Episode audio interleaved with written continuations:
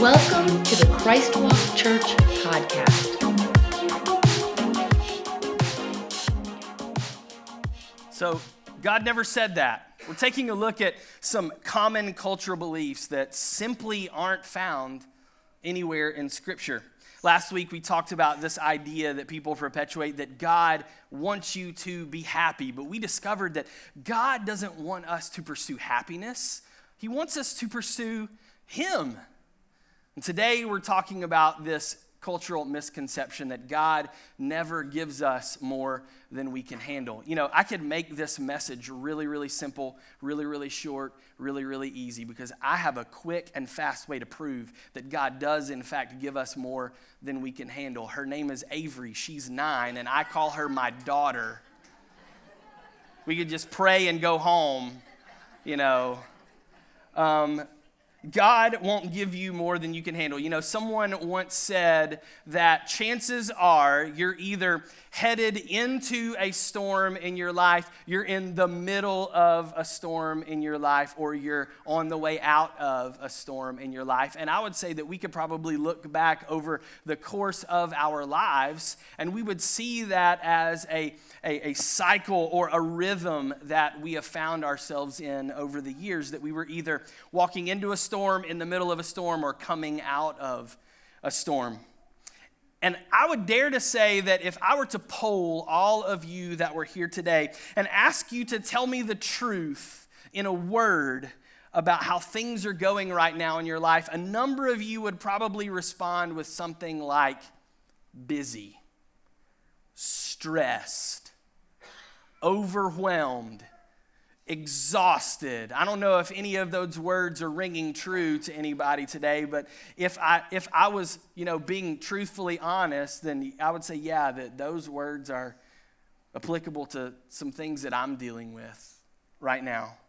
See, life it, it's a lot to take on sometimes. But it's, it's not necessarily all bad things, though. I mean, there's, there's kids' activities, and, and we love getting to um, take Avery and watch her play soccer at 8.30 every Saturday morning. We just love it, love it, love it.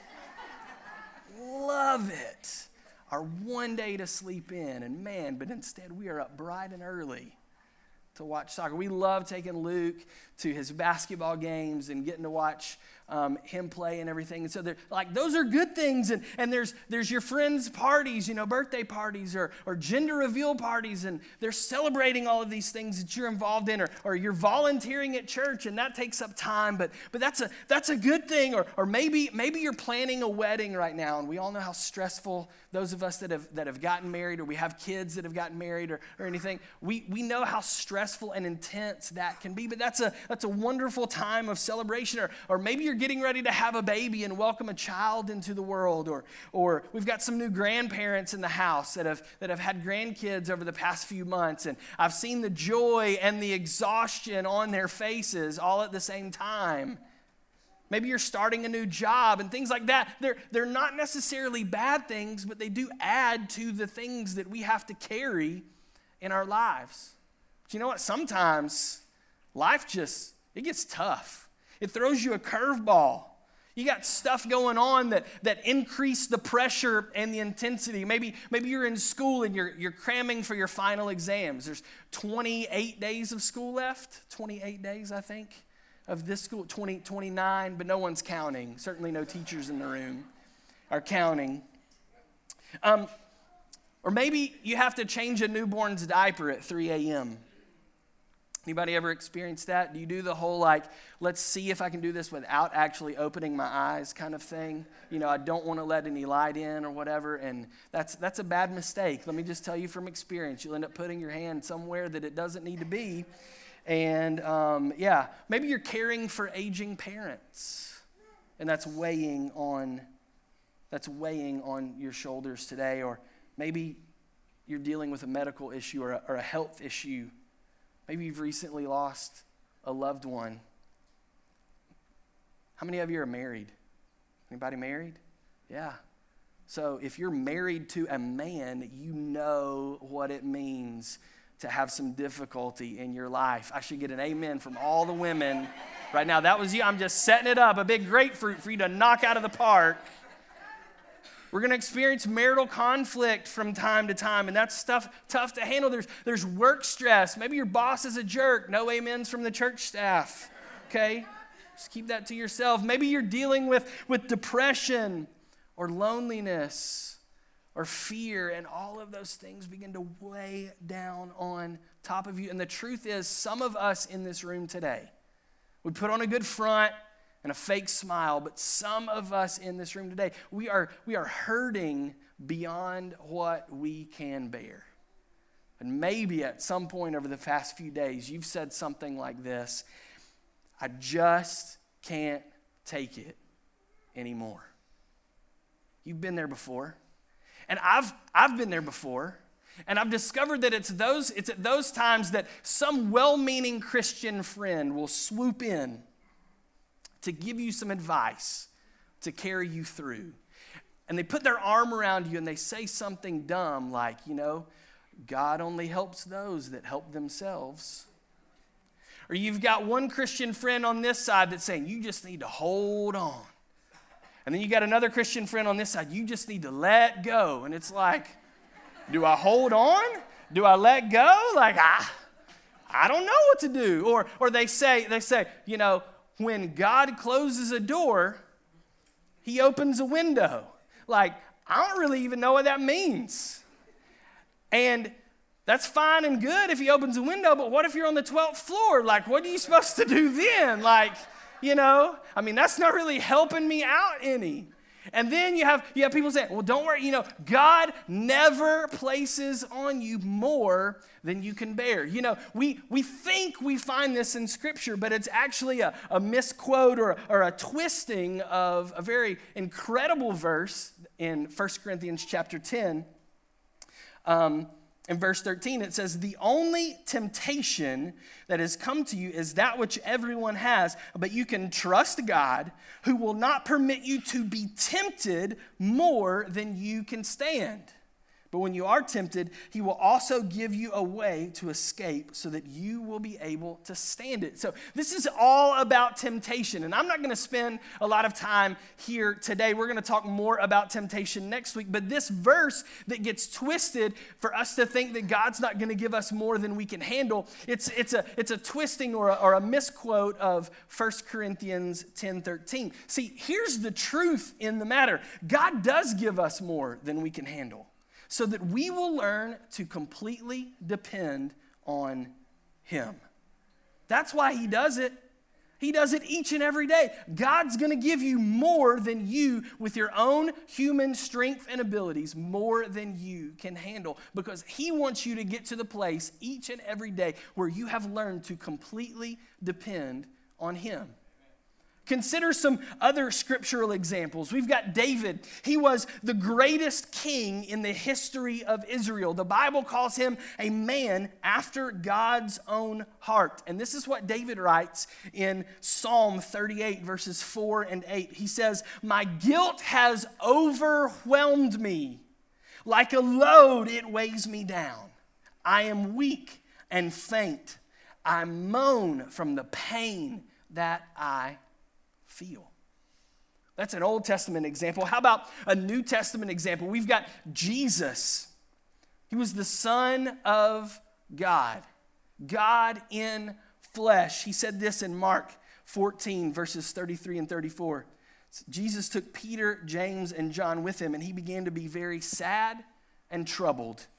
And he said to them, My heart is full of sorrow to the point of death.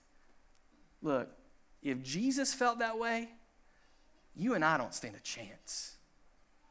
God is going to give us more than we can handle so that we will learn to depend completely upon Him. If you got your Bible today, I want you to turn to the Old Testament, to the second book in the Old Testament. The Bible's divided into these two chunks. You've got the Old Testament at the beginning, the New Testament at the, at the end. And so we're going to go all the way to the second book of the Old Testament. So just right on the inside flap to the book of Exodus, Genesis, Exodus. We're going to take a look today at chapter 3 of Exodus and the story of a man named Moses. I'll give you a second to turn there or swipe there with me on your smart device. Exodus chapter 3. So let me set this up a little bit so that you guys will understand what is taking place. We have the, um, the Hebrews who would ultimately become the nation of Israel. At this time, all of them in their multitude, they are living in Egypt. This took place whenever Joseph came to be a ruler in Egypt and he transplanted his family there. And so they began to live in Egypt and grow in number as the Hebrew people. And the Egyptians started to realize the vast number of the Hebrews, and they thought, if we don't do something, these people are going to overthrow us. And so they, they enslaved the Hebrew people and, and made them do their bidding and, and do a bunch of work as slaves for the Egyptians. And then the, uh, the, the Pharaoh, he, he saw that the Egyptians were continuing to grow in number, and so he wanted to do something so that they could continue to exert their will on the Hebrews and, and that they could continue to keep them in slavery and so that they could weed out the strong in the Hebrew nation. So he put out an edict that all of the newborn babies must be killed. They would actually throw them into the Nile River, and the crocodiles would eat them that was their, that was their plan. He sounds like a real stand up guy, doesn't he? You know? And so we have Moses, who is born, he's a Hebrew baby boy. He is, he is born to this family, and um, they're able to hide him for, uh, for a few months, but then it just gets to where they're unable to hide him. And so his mother, she makes this basket and she waterproofs it and everything, and she puts him in the basket and she floats him down the River Nile in, it, in, an, uh, in an attempt to save his life. And then one day, Pharaoh's daughter is out bathing herself in the Nile River, and this basket floats up to her, and she sees this little baby and she decides to take him in as her own. And so Moses is this Hebrew baby, but he is being raised as Egyptian royalty, as the son of Pharaoh's daughter. Moses grows up and he is probably a, a, a late teen, early 20 um, early 20s years, years old, and he sees some Egyptians mistreating some, some Hebrews, and he actually kills an Egyptian and he hides his body in the sand. And he discovers that people saw what he did, and so he flees the land afraid for his life. And he runs into a man named Jethro out in uh, a region called Midian, and he ends up being a shepherd there for Jethro's flocks. He had a number of, of, of, of animals, and um, so Moses began to take care of Jethro's flocks. And it's, it's at this time that then Moses, he has this supernatural experience where he's out in the wilderness one day and he's watching over Jethro's flocks. And all of a sudden, a nearby bush catches on fire, but it does not, it, the, the fire does not consume the bush. It just, it is, it is on fire. And then the bush begins, begins to speak to Moses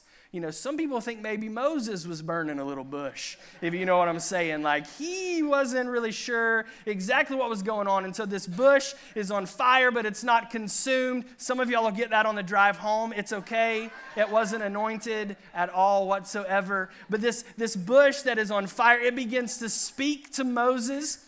And it's, it's, it's, the voice of God, and God is calling Moses to go back to the land of Egypt and to approach Pharaoh and say, I'm taking the Hebrews away. We are, we, are, we are leaving from here. Thus, the name of the book Exodus, which means exit, that we are leaving from here. You are no longer going to hold us into slavery. We are, we are heading up and we are moving out.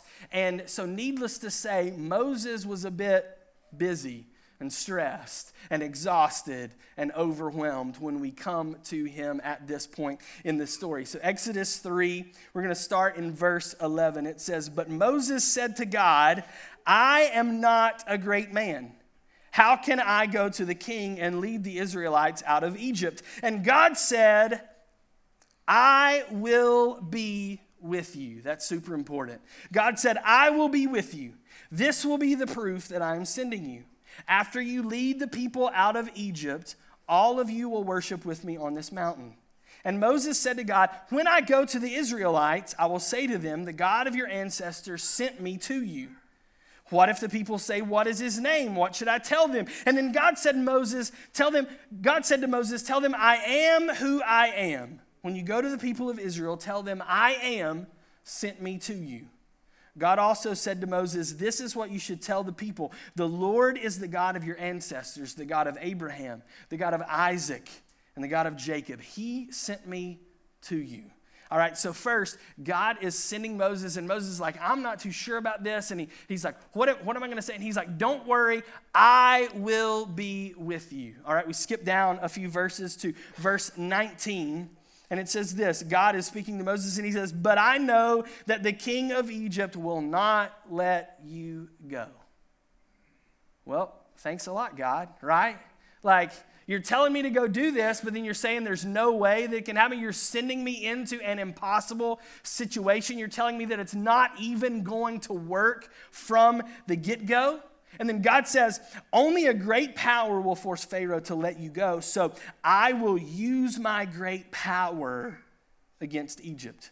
I will strike Egypt with all the miracles that will happen in that land. After I do that, he will let you go. So, first, I will be with you. And second, I will use my great power. And so Moses, he, he goes into the land, and, and the Lord uses his great power in, in, in a few different ways. And in fact, he causes 10 plagues to come down on the Egyptians plagues of water turning to blood, and plagues of, of frogs and gnats and flies, and the, the death and disease of livestock, boils and hail and locust and darkness, and then eventually the death of the firstborn. And God even gave Moses some powerful miracles that he could perform to show that the Lord was the one true God and, and to demonstrate God's authority and calling in his life. The staff that Moses carried, he could throw it down on the ground and it would become a serpent. And then he would pick that serpent up by its tail and it would turn back into a staff. Moses could stick his hand inside of his Obi Wan Kenobi cloak, and when he brought it back out, it would be covered in leprosy. And then when he would put his hand back into the cloak, he would pull it out and it would once again be made whole. And then finally, Moses, he could go and he could dip some water from the Nile River and pour it out onto the ground, and it would turn to blood. These were all signs of God's power and his wonder on display in the life of Moses for him to accomplish the things that he had called Moses to. So there's a couple things that we pull from this story or this passage of scripture. And that is the fact that Moses was reassured by God that God would be with him and that God would use his great power against the Egyptians. And so there's a couple things that you and I need to extrapolate, that we need to pull out of this passage so that we can apply them to our lives whenever we are facing something that is bigger than we can handle. And the first of them is this number one, God wants us to depend on his presence when life is giving us more than we can handle, God wants us to depend on His presence. That's why God said to Moses, I will be with you. I'll be present with you. God wants us to depend on His presence. You know, have you ever noticed that when life, uh, when life is going well and when things are good, people tend to forget about God? Like they kind of push him to the background. He's, he just doesn't take precedent anymore. But, but suddenly, when the going gets tough, people start to look around and they're like, where's God in all of this? Right? It's not just us. The people that were closest to Jesus in, in his person while he was a man on this earth, they did the same thing. And in Mark chapter 4, we read this story about Jesus and the 12 disciples, and they're in this boat and they're, they're crossing the Sea of Galilee, and a storm comes up, and the waves are coming over the side of the boat, and the disciples start to freak out, and they're getting all scared and everything. And they look, and Jesus is in the back of the boat sleeping, and they're like, dude, what are you doing? Wake up, man. Don't you see that we're about to die? Many of you have read this story. We talked about it a few weeks ago on a Sunday morning, and Jesus stands up and he tells the wind and the waves, Peace, be still. Peace, be still. And he calms the storm. So, you and I need to remember that we should never allow the presence of a storm to cause us to doubt the presence of our God. He was right there the whole time, and the disciples, they thought that they were done for. But Jesus was like, Why are you freaking out? Like, I'm right here. Peace. Be still. In times of trial and tribulation, when stuff gets tough, all we got to do is call on God, and He'll be right there. You guys, you guys remember the, the old Batman TV show? You know, no, no, no, no, no, no, no, no, no, no, no, no, no, no, no, Batman. You know, Biff, Zonk, Pow, like that whole thing. You know, there's, there's a character in, in the Batman franchise. His name is Commissioner Gordon. And it was in that old series that they would always, um, you know, the, that Gotham City was being wrought with terror, you know, at the hands of the Joker and the Penguin and the Riddler and Catwoman and all of that. And they would always flash to Commissioner Gordon's office, and he would walk over to this special table. It was about as big as this table right here. And he had one of those sweet, like, like glass um, dishes that you would put over top of a really awesome cake. You know what I'm talking about? And but it wasn't a cake that was under it. It was it was a red telephone that just had one button. It was the bat phone. And anytime Gotham was in trouble, Commissioner Gordon would walk over and he'd take off that cake cover thing and he would push the one button on the phone. And then all of a sudden, the bat signal would shoot up into the sky. A spotlight that looked like a bat would shine into the sky. And then it would flash to the bat cave, and you'd see this dirty back road with like a barrier across it. You know, caution, do not enter. And that thing would fold down, and here would come the Batmobile screaming around the corner Batman to the rescue. That's what I think about. Man, when, when life gives you trouble, pick up the bat phone, yo. Call on God. This is what Psalm 145 18 says. It says, The Lord is near to all who call on him. He's got more gadgets and gizmos in his belt than Batman does, man. He can take care of your situation. You're going through a rough time, you're facing more than you can handle. Pick up the phone and call on God, and He will be near to you. Your situation may look grim, and you may think, why am I walking through this valley? But here's what I want you to know. As far as I'm concerned, I'd much rather be in the valley with Jesus than on the mountaintop without him. So, whenever you're facing a struggle in your life, call on God and He will answer. He wants you to depend on His presence. Second thing, He wants you to depend on His power depend on his power. Verse 20 of Exodus 3, he, God told Moses, He said, I'm going to use my great power. You know, in the, in the New Testament, we, we read of the writings of this man named Paul. One time he was Saul, and he was actually a devout Jew, a Pharisee. He was a Christian killer. He had this encounter with God face to face on the road to Damascus. His life was drastically changed. His name was changed to Paul. He became one of the greatest heroes of the Christian faith, traveling all around, winning souls to Christ, establishing the modern day church. And Paul is writing about a time in, in 2 Corinthians 12 where he says, I have a thorn in my flesh. Now, we don't, we don't know what that thorn is. Some people think that um, maybe it was his failing eyesight or something else, but for whatever reason, Paul, he had this affliction that overtook him from time to time that he just could not shake. And he writes in that passage, he says, Three times I've begged of the Lord to remove this burden from me. But God never did. So here's the thing that I think about Paul. If anybody deserved to be healed of the thorn in their flesh, it was Paul. If anybody had the faith for God to move in their situation and, and come in and, and bring the situation to one of health and wholeness, it was Paul. But yet, God chose not to.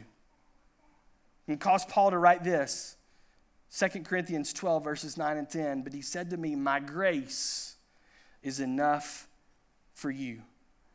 When you are weak, my power is made perfect in you. So I am very happy to brag about my weaknesses. Then Christ's power can live in me. For this reason, I'm happy when I have weaknesses insults, hard times, sufferings, and all kinds of troubles for Christ because when I am weak, then I am truly strong. See, a lot of us live our lives in such a way, it's like we're on a boat. We've got out the oars and we're rowing. We're rowing. And it's fine when we're in smooth water. But man, that water starts to chop and churn. And the waves beat against the boat, and we are rowing as hard as we possibly can, and we are gaining no ground, only to look up and see that our boat has a motor.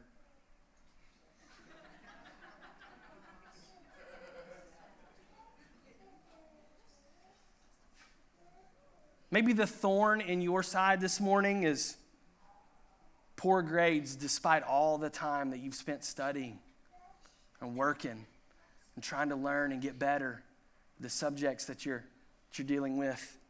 Maybe it's, maybe it's chronic headaches that just nag you and don't allow you to live the fullness of life that you would hope. Maybe, maybe it's a special needs child and yeah, you, you love them, but just takes a toll, takes a toll on you over time. Maybe the thorn in your side is something like a financial struggle. Maybe it's a car that's constantly break down. Maybe your, your kids and your cat all need braces at the same time. Maybe it's an unexpected bill that comes in the mail and you are overwhelmed by these things. And, and, and the truth is, is that f- for years you've been praying for health and, and healing and wholeness and you believe. And you've come to the place where you're like, God, how long is it going to be? I just don't have anything left. See, that's right where you're supposed to be. Because until God is all that you have, until you get to the place where you realize that God is all you have, you'll never realize that He's all that you need. He's got you right where He wants you. His strength is made perfect in your weakness today.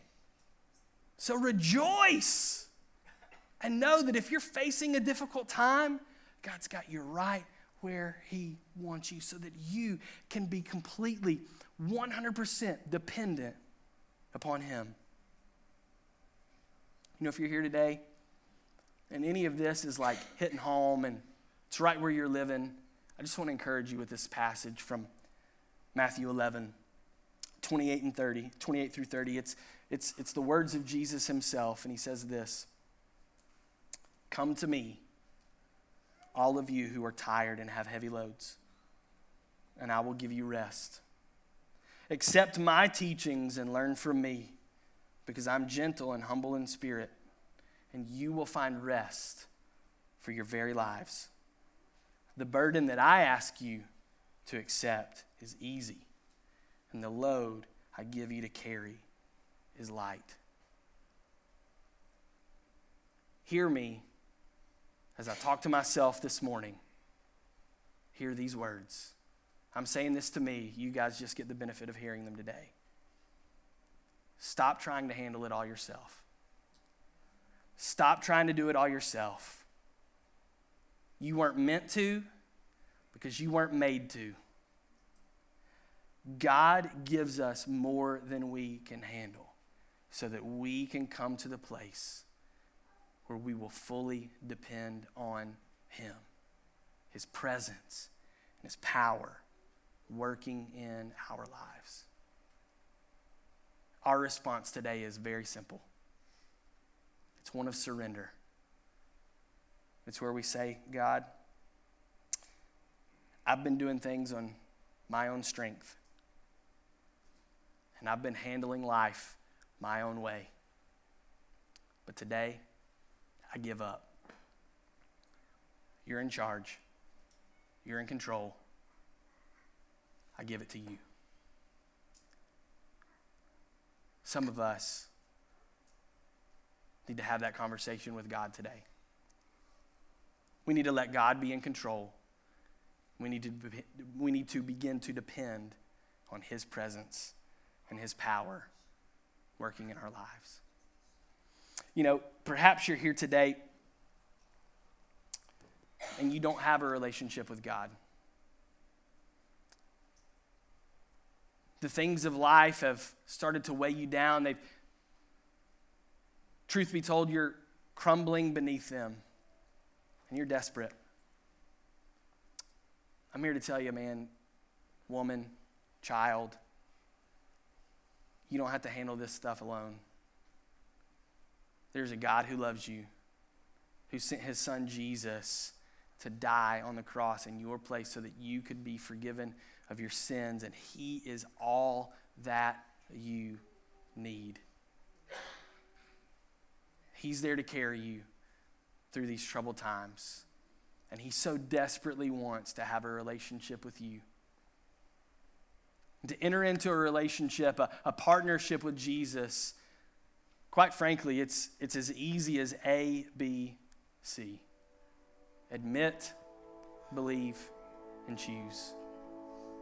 It's where we admit that we're sinners in need of salvation. We're in need of the grace of God. We believe that Jesus is God's Son, that He came to this earth, that He did what the Bible says He did, that He died on the cross and rose again on the third day defeated death, hell, and the grave in the process. And then C, choose. We choose to surrender our lives to Him. Let Him be in charge. Let Him be in control. To let Him have His way. If you'd like to enter into a relationship with Jesus Christ, you're tired of rowing the boat, you're ready to crank up the motor and let Jesus have control. If that's you today, I want you to pray this prayer with me that's on the screen behind me. Let's pray together. Heavenly Father, I admit that I'm a sinner and that I'm lost without you. I believe Christ died in my place, making a way for us to have a relationship. I choose to follow Jesus and his way for the rest of my life. Amen. Amen. Amen. Hey, if you prayed that prayer, for the first time today and you really meant it, I want to congratulate you. You are now Christ follower. Your Christ walk has begun today. Thank you for listening to the Christ Walk podcast. For more information about Christ Walk Church, please visit thechristwalk.com.